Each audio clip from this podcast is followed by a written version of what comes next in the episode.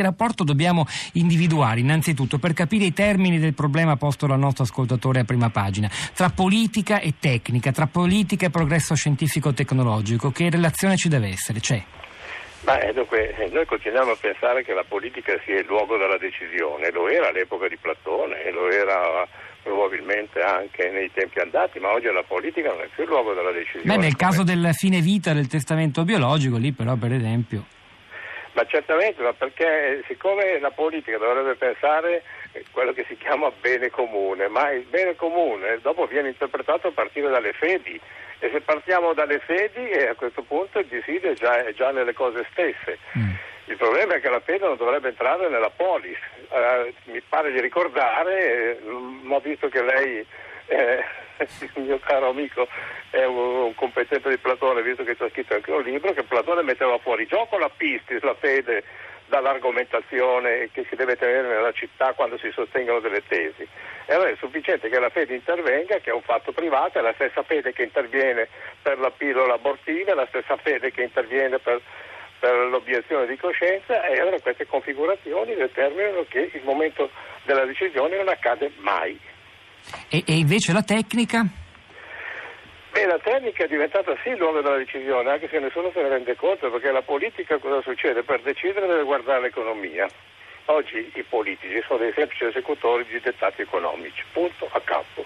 E loro lo sanno e allora cosa fanno? Sembra che non abbiano più niente da fare e quindi vanno in televisione. Poi a sua volta l'economia non è neppure lei l'ultima istanza, perché l'economia per investire guarda le ricerche tecnologiche. E allora a questo punto il luogo silenzioso, non eh, ideologico, afinalistico, finisce con l'essere la tecnica che tutti vogliono e che noi scambiamo lo sviluppo della tecnica come un progresso perché abbiamo dimenticato questa radicale differenza che Pasolini aveva ben enunciato, che lo sviluppo non è altro che qualcosa, un accrescimento di, una, di un mezzo, mentre il progresso è un miglioramento delle condizioni umane. Teniamo presente che la tecnica tende all'autopotenziamento, non al miglioramento delle condizioni umane che fuori escono dal suo scenario. Però dentro questo autopotenziamento abbiamo raddoppiato l'età della vita, viaggiamo velocemente. È un vantaggio?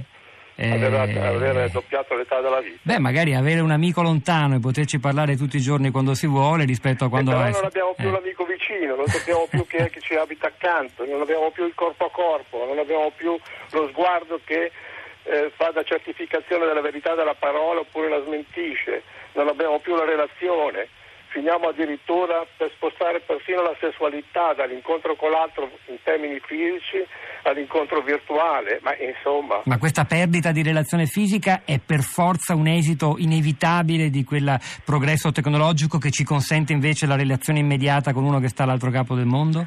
Se devo parlare di sessualità dico di sì.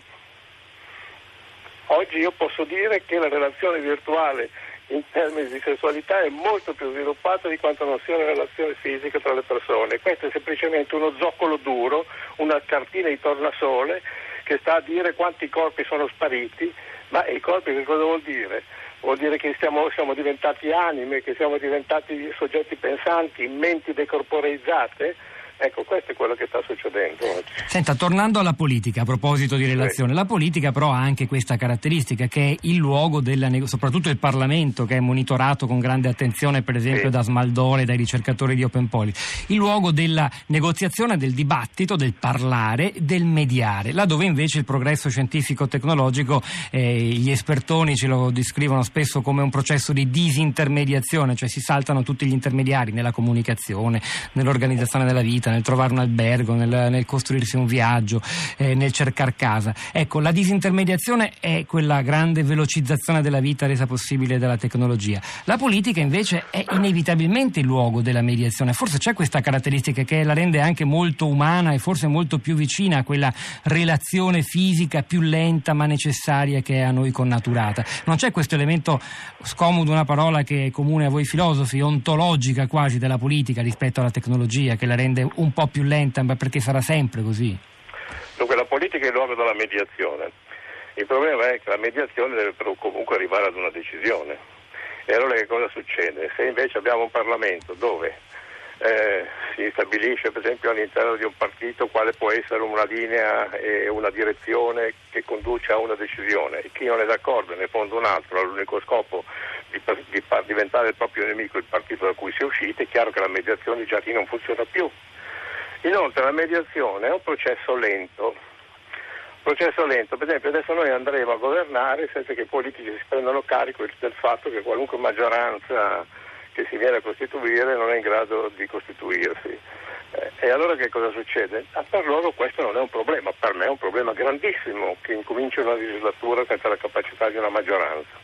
Si dovranno fare delle coalizioni, le coalizioni sono luoghi di mediazione.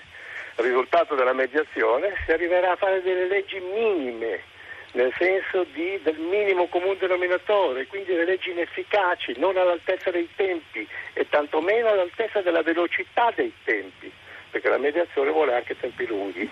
Mi sembra di cogliere una critica al sistema proporzionale. Secondo lei un sistema maggioritario renderebbe la politica un po' più vicina al progresso scientifico-tecnologico? Assolutamente sì, come sosteneva Giovanni Sartori, morto l'altro giorno, di cui ero un grande ammiratore perché la gente ritiene che la democrazia sia quella di andare a votare. Giovanni Sartori ci ricordava che questa non è la democrazia, perché Giovanni Sartori diceva che la democrazia non è andare a votare, andare a votare è un modo di reggere i capi. La democrazia è creare le condizioni per tutti per vivere meglio, tipo per esempio, so, migliorare lo stato sociale, costruire gli asili così liberi le donne dalla schiavitù della casa. Questo è, status, e questo è democrazia. Andare a votare è un modo di reggere i capi. Dovendolo fare il giovane Sartori sosteneva il maggioritario modello francese, doppio turno e uno governa, dopo cinque anni decide se è governato bene o male, perché ormai la velocità del tempo e delle novità è così rapido che la mediazione continua è troppo lenta rispetto al tempo noi, all'interno del quale noi viviamo.